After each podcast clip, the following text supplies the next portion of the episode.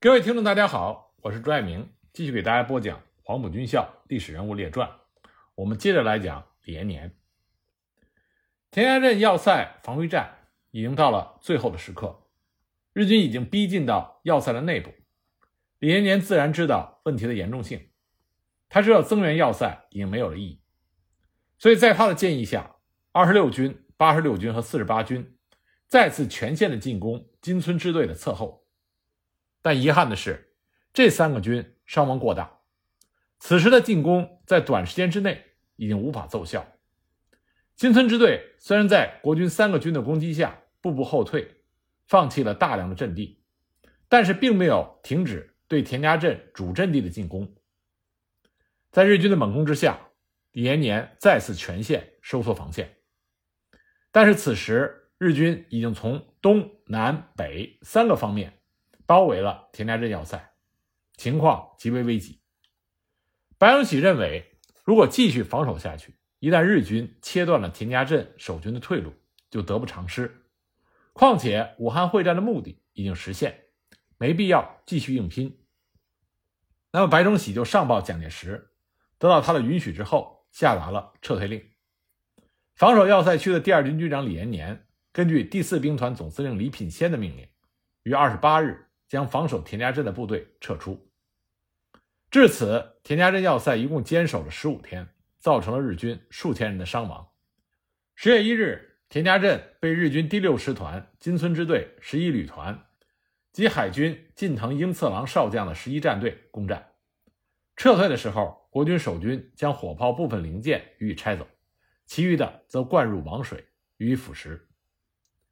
攻占田家镇要塞之后。富士口、田家镇都已经被日军占领，仅剩一个半壁山要塞。日军随即动用了主力猛攻半壁山，包括三十二艘军舰、八十架飞机和数千的步兵。半壁山要塞也坚持了四天时间，守军九十八军幺九三师三八五旅伤亡了一千多人，其中幺二四团一个营仅有六十多人在激战中幸存。那么半壁山坚守的意义已经不大了，所以十月四日。蒋介石再次下令放弃了半壁山，三八五旅也将搬不动的要塞炮破坏，然后掩护重炮营和高炮营撤退，随后秘密撤退。那么，因为激战打得太狠，日军在富池口伤亡巨大，所以呢，他们对于攻击作战极为谨慎。半壁山要塞被国军放弃四天之后，日军始终不敢真正进入半壁山要塞，怕遭受伏击，只是在外围开炮。直到十月八日，日军才在重炮火力的掩护下占领了要塞。日军占领田家镇要塞，付出了极大的伤亡。日本方面战后公布资料是伤亡了五千多人。那么，一般史学家估计，日军最终的伤亡人数可能是七千到九千人。那国军方面伤亡更大，总数高达一万七千多人，是日军的一倍。其中，郑作民第九师伤亡了两千多人，其中旅长以下的军官伤亡了一百三十多人。石中城的五十七师伤亡了七千多人，其中幺七幺旅旅长杨宗鼎重伤，团长和营长伤亡无数。战后五十七师仅剩七百多人。此战国军的伤亡比日军高得多，主要原因是日军在田家镇集中了十一军大部分的重武器，火力优势实在是太大。战后，我国军民在田家镇一线收敛殉国烈士的遗体，由于日军的炮火太猛烈。大部分的遗体都被炸碎，在五十七师殉国的三千多烈士中，最终仅找到一千具相对完整的遗体。当地的民众把他们都葬在了五福寺附近，并且立碑纪念。日军第六师团受创严重，所以被迫停止进军，等待预计在十月二十五日方可到达的三千名新兵补充，才能够继续作战。而台湾旅团的伤亡也不轻，后来也停下来进行了长时间的休整。至此，日军已经进行了数次大规模的新兵补充，没有什么预备部队了，只能抽调现役部队到第一线。比如第六师团在补充了三千新兵之后，由于伤亡太大，补充兵员还不足以恢复七八成的实力，所以再次向冈村宁次求援。冈村宁次也非常无奈，所以被迫将驻守南京的岩松义雄的第十五师团、驻守安庆的第幺幺六师团都派到了一线。直接补充第六师团等作战部队。将一个师团打散，再混编入另外一个师团，这在日本军史上是从来没有过的。由此可见，日军当时在华的兵力已经捉襟见肘。田家镇战役前后持续了近一个月的时间，国军在田家镇要塞付出了伤亡1.7万人的重大牺牲。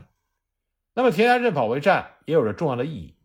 在田家镇坚守的同时，国军各部迅速做了调整和撤退的准备，从而保证之后武汉地区国军大撤退的顺利完成。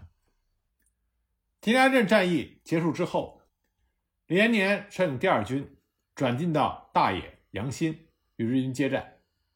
当时五十七师师中成部剩余的部队只能编成六个连，拨编到第九师，成为第九师的补充团。不过很快，五十七师就脱离了第二军的建制，军委会又拨编了幺四零师为第二军指挥。此后，第二军在鄂东南、通山、重阳、通城一带与日军继续战斗。之后，第二军调往衡阳，第九师驻耒阳进行修补及训练。一九三九年一月，第二军奉命进行整编，直接隶属于军事委员会。整编后，第二军军长仍然是李延年，辖第九师、七十六师和幺零三师，各师均为三团制，计辖师部及三个步兵团。另外，师直属部队有凯吉炮兵营、工兵营、辎重营、战车防御炮连、特务连、骑兵连、通信连、卫生队以及野战医院。一九三九年上半年。第二军在李延年的率领下，奉命移防到四川的秀山，负责剿灭当地的土匪。九月份，第二军奉调广西南宁，与赫赫有名的第五军合编为三十四集团军，徐廷瑶任集团军总司令，李延年任副总司令兼二军军长，就参加了昆仑关抗战。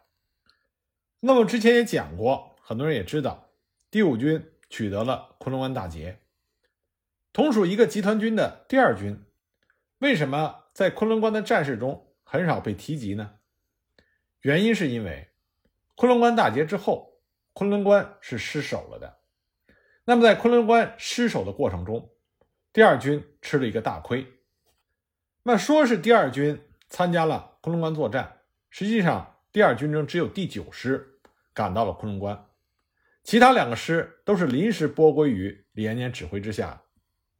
那么，第二军第九师是从四川出发，日夜兼程赶到了贵州都匀之后，又被用汽车运送到了宾阳南部，接替了第五军昆仑关的阵地。也就是说，第二军第九师在进入到昆仑关战场的时候，第五军已经打完了昆仑关大捷。但是因为第五军损失比较大，所以撤出了昆仑关阵地，由第九师接防。那么第九师经过了一年多的休整补充。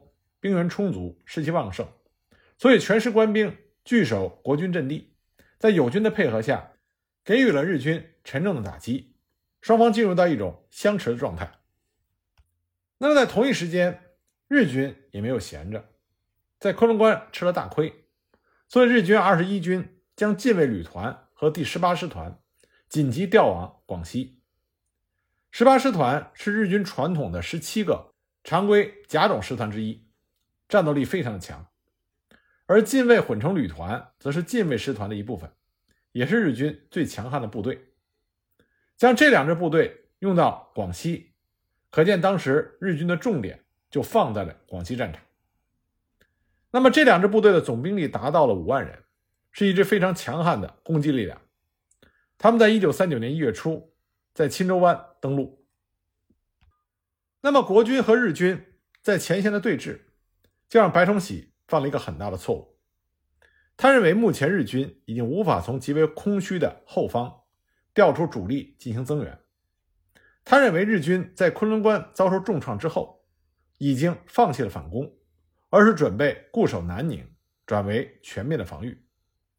所以呢，他在部署上仍然以国军的几个军沿着昆仑关到南宁的公路猛烈的进攻，侧翼的部队。则是战斗力低下的粤军叶兆的六十六军等部队。那么，日军十八师团和近卫旅团登陆之后，日军二十一军的司令官立即命令他们增援。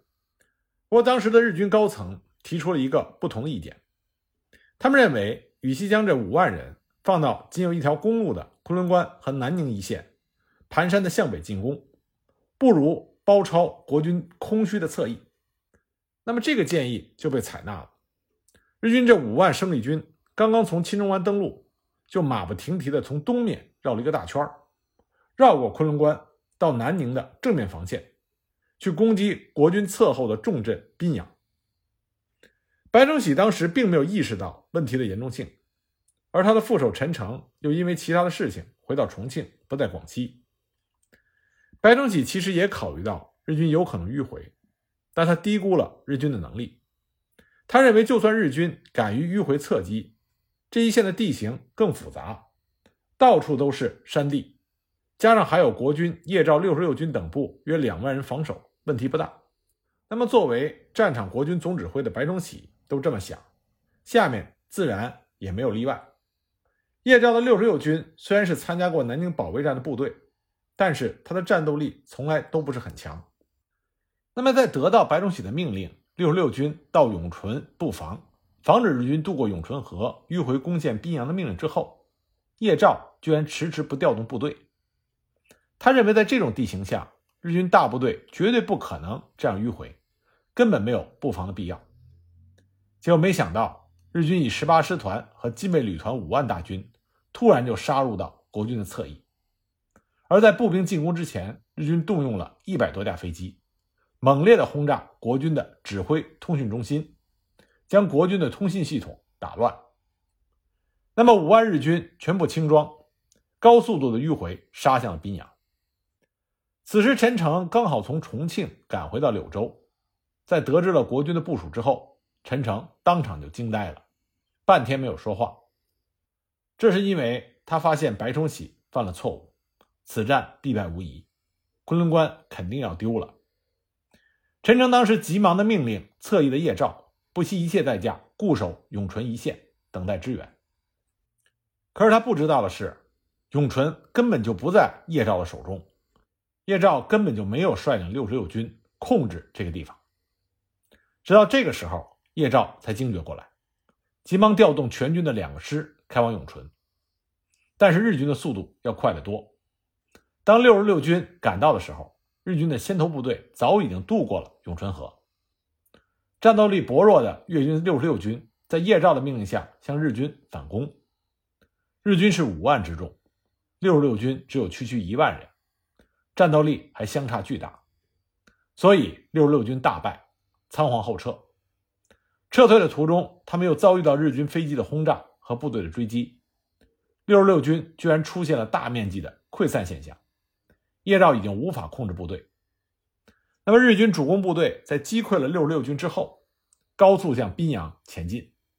二月二日，日军近卫旅团占领了宾阳城。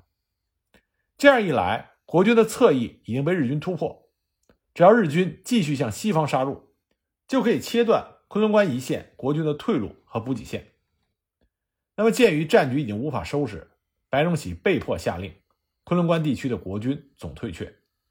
就这样，第五军浴血奋战拿下的昆仑关就这样丢了。那么，第二军第九师在接到总部的命令，弃关撤退以后，全军后撤，负责殿后。那么，日军的飞机大炮就对第九师的部队尾随轰炸，第二军的指挥系统被完全打乱，官兵散乱。人马在四野奔跑，李延年在几个参谋和随从的跟随下向后急撤。那么当地的民风强悍，居民大多是聚集在大村寨里，有自己的武装和团队守护。散兵游勇完全是不敢闯入村寨，只好在田野里风餐露宿。连年也不例外，只得和几个士兵躺在田埂下休息。部队溃散了两天之后，才逐渐被收拢起来。那么全军溃散的同时，第九师的师部也被日军冲散。参谋主任张荣瑜负伤，参谋长邓昭彦和副师长夏德贵不知去向。二十七团直接遭受到日军步骑兵的冲击，以及日军飞机和炮兵的猛烈轰炸射击，死伤惨重，溃不成军。团长黄振刚只带了三十多人，混在乱军之中溃逃。负伤的官兵也无人照管。重伤的官兵只好躺在地上，惨遭日军的杀戮。师炮兵营长杜进秋只带领手下不到一百人突围，已经没有了一门完整的山炮。二十五团、二十六团两个团损失比较小，部队大体完整，但也成了惊弓之鸟，丧失了斗志。他们跟随在李延年的身后，走了三天才抵达大唐。这个时候，各部队才开始收容部队、清点人数。清点人数的时候，大家才发现第九师师长郑作民在撤退的途中被日军的飞机轰炸，不幸殉国。几天之后，跟随郑作民的几个残兵逃回，他们才交代了郑作民师长牺牲的经过。据一个士兵讲，当时部队溃散之后，郑师长的心中很是难过，又无法制止。于是他带着师部特务连的少数士兵和卫兵，走在部队的最后面，抚慰受伤的官兵。那么，因为他走在最后，他的行动就引起了汉奸的注意。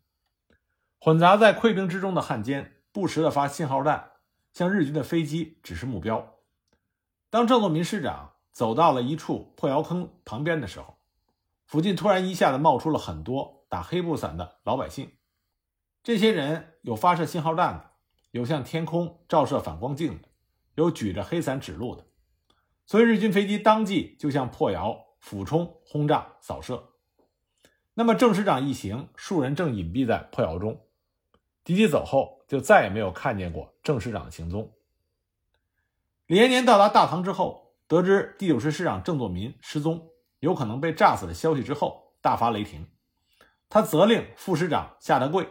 一定要派人把郑师长找回来，生要见人，死要见尸，否则就要按照陆军的连坐法从严处理。当时夏德贵吓得不轻，立即派人四处寻找，最终在一处废弃的破窑内找到了一具个子矮胖的尸体。当时尸体的面目已经无法辨认，幸亏郑作民师长有一颗陶瓷的假牙比较特殊，因而得以确认。那正是郑师长的遗体。郑作明师长的遗体被运回柳州，存放在柳州公园之内。蒋介石得知之后极为震怒，副师长夏德贵遭到严厉的申斥，被记大过处分。尤其是第九师竟然在师长阵亡几小时之后才找回他的遗体，蒋介石大发雷霆，下令撤销第九师的番号，处分了一大批高级的军官。副师长夏德贵撤职，团长、营长或撤职或记大过，全师上尉以上的军官都挨处分。第九师被取消番号，改为无名师。这种处罚在国军部队里还是第一次，而其他的一些中层军事主官也被撤职查办。到了一九三八年夏天，第九师被调到湖南补充训练，从此以后。第九师所有官兵的手臂上都带着“进就不退，守就不走”的警示语，每次作战都奋勇向前，死守不退。一九四零年，鉴于第九师后来的表现比较好，这才恢复了番号。那么，对于昆仑关的先胜后败，蒋介石恼怒异常。其实，客观的来说，日军增兵之后，广西境内日军的总数已经高达近十万人。而国军总数也不过是十七、十八万，而日军的战力远远的高于国军，收复南宁和巩固昆仑关恐怕都是不可能的。但是宾阳战役，国军之所以失败，完全是高层指挥的失误，包括白崇禧、陈诚以及具体执行的叶兆等人，其中叶兆的问题最为严重。在白崇禧明确的命令他占领永春之后，他仍然按兵不动。随后，部队又被日军一触即溃，根本没有起到丝毫的防御作用，所以叶兆被处分的最惨。一九四零年二月二十二日，蒋介石在柳州召开了一百多名将领的军事会议，进行了总结。会议的结果，处分了一大堆人。白崇禧作为桂林行营主任，督率部队不利，予以降级；陈诚指导无方，予以降级。三十七集团军总司令叶兆予以扣押军法处审判，三十八集团军总司令徐廷瑶撤职查办，三十六军军长姚纯撤职查办，六十六军军长陈济撤职查办，九十九军军长傅中芳撤职查办，而作为第二军军长的李延年，却没有受到任何的处分。那么，桂南会战结束之后，第二军第九师以及七十六师奉调到湖南常德、沅陵整训。一九四零年五月六日，军委会电令第二军军长李延年辖第九师及七十六师即刻开往湖北宜都松滋附近，归第五战区江防军司令郭灿指挥。很快，第二军就参加了枣宜会战。同年八月，第二军调回湖北，整补一个多月，扩编为抗战三大加强军之一。一九四一年，第二次长沙会战期间，为了配合国军第九战区的作战，陈诚第六战区发起了宜昌反攻战。当时，第二军第九师作为主攻宜昌的部队，表现英勇。一九四一年九月，第二次长沙会战，为了策应日军第十一军在湘北主战场的攻势，日军第三十四师团向着鄂南赣北的国军第九战区的左翼发起了攻势，以牵制驻防该地的国军四个军。驻河南的第三十五师团进攻郑州，准备以此为据点，随时向南攻击，以牵制京汉南段的国军。十月初。日军第三十五师团南渡黄河，攻陷郑州，但是随着湘北战事的结束，又在该月底主动的渡河北撤，国军于是收复了郑州。那军委会在九月二十日向第九、第三、第五和第六战区下达了命令，命令称，为使第九战区作战容易，第三、第六、第五战区应各以有力一部出击，策应第九战区作战。命令还详细的规定了各战区的具体任务，其中第六战区对于荆门、宜昌的敌人，应以多数小部积极袭攻，策应第九战区的作战。那么宜昌属于第六战区，位于长江上游，是长江交通的咽喉要冲。日军第十一军自一九四零年六月占领该地之后，就明确其战略重要性，因为这里南北分割。国军的第五和第六战区能够确保攻击国军后方的空军基地，对于重庆从物质和精神上可以双重的施加压力。日军从宜昌起飞的战机可以不断的轰炸重庆等地，所以宜昌自然就成为第六战区主要的打击目标。那么日军第十一军主力会攻长沙的时候，宜昌的日军兵力空虚。只留下建制不全的第十三师团守备，但它的周围有日军第三十九师团协防。一九四一年九月二日，军委会一看日军的第十一军主力在湘北战场攻势甚猛，决定采取有力的措施加以牵制，就急令第六战区司令长官陈诚说：“敌人有攻占长沙之企图，第六战区立即攻克宜昌。”这就改变了原定的小部队袭扰计划。重庆统帅部决心以围魏救赵的战术，来吸引湘北的日军十一军主力回援，减轻第九战区的压力，甚至一举收复宜昌，清除这一心腹大患。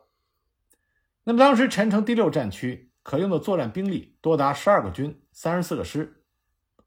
根据崔可夫将军在华使命中的记载。正是他向蒋介石建议反攻宜昌，以解救长沙。陈诚决定集中十四个师反攻宜昌，但是因为担心外围的第三十九师团，所以制定先打该敌，扫清宜昌外围之后，再以主力强攻宜昌的策略。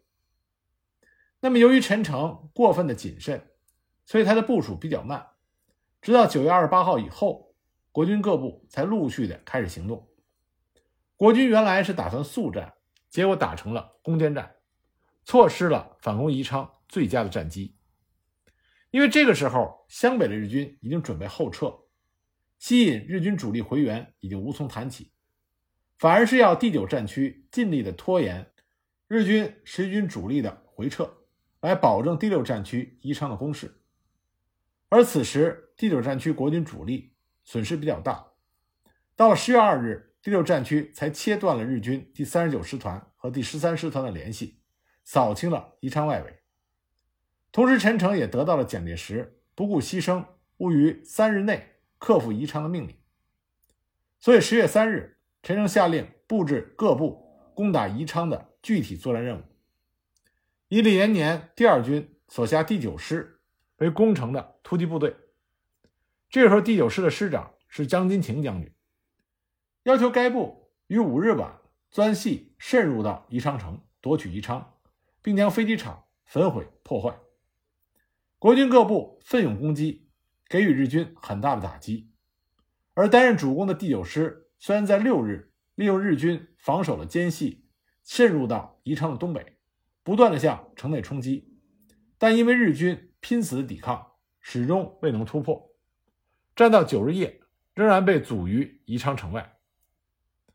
日军第十三师团完全没有料到会遭受如此大规模的攻击，在四面被围的情况下，兵源不足的时候，只得将勤务队、卫生队、轻伤员全部编成宜昌防卫队投入战斗。师团长内山英太郎。在朝不保夕的危局之下，已为全军的覆灭做出了安排，选定了包括他自己在内的高级军官城破之时自杀的地点，做好了烧毁军旗、文件和尸体的准备，甚至拟好了致日军第十一军司令部的最后的电报稿，里边写着“黄国官兵均竭尽军人的天职，高呼大元帅陛下万岁之后死去”等等。一九四一年十月八日，日军第十军主力北撤基本完成。阿南惟几从岳阳前方指挥所回到了武汉，立即决定发动攻势。除了下令第三十九师团迅速向宜昌增援之外，更要求自湘北回撤的各部向宜昌集结，试图重创第六战区的主力。那么，宜昌战局由此发生了逆转。